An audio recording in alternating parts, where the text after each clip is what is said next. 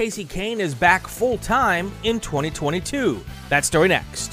She can stand, she can do more. Like build a rocket and watch it soar. Clean the oceans and make the world a better place. Oh, she can stand. Learn more at She Can STEM.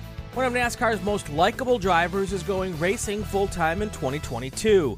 Kasey Kahne retired from NASCAR during the 2018 season after health issues sidelined him for several races.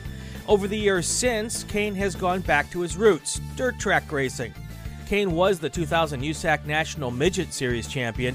Last year, Kahne had 32 World of Outlaws starts. He notched two top fives, 11 top 10 finishes, including finishing eighth at the Knoxville Nationals. In 2022, the 41 year old will expand his Outlaw schedule to include the entire season. Since 2008, Kasey Kahne Racing has won 250 Outlaw races and the World of Outlaws title four times.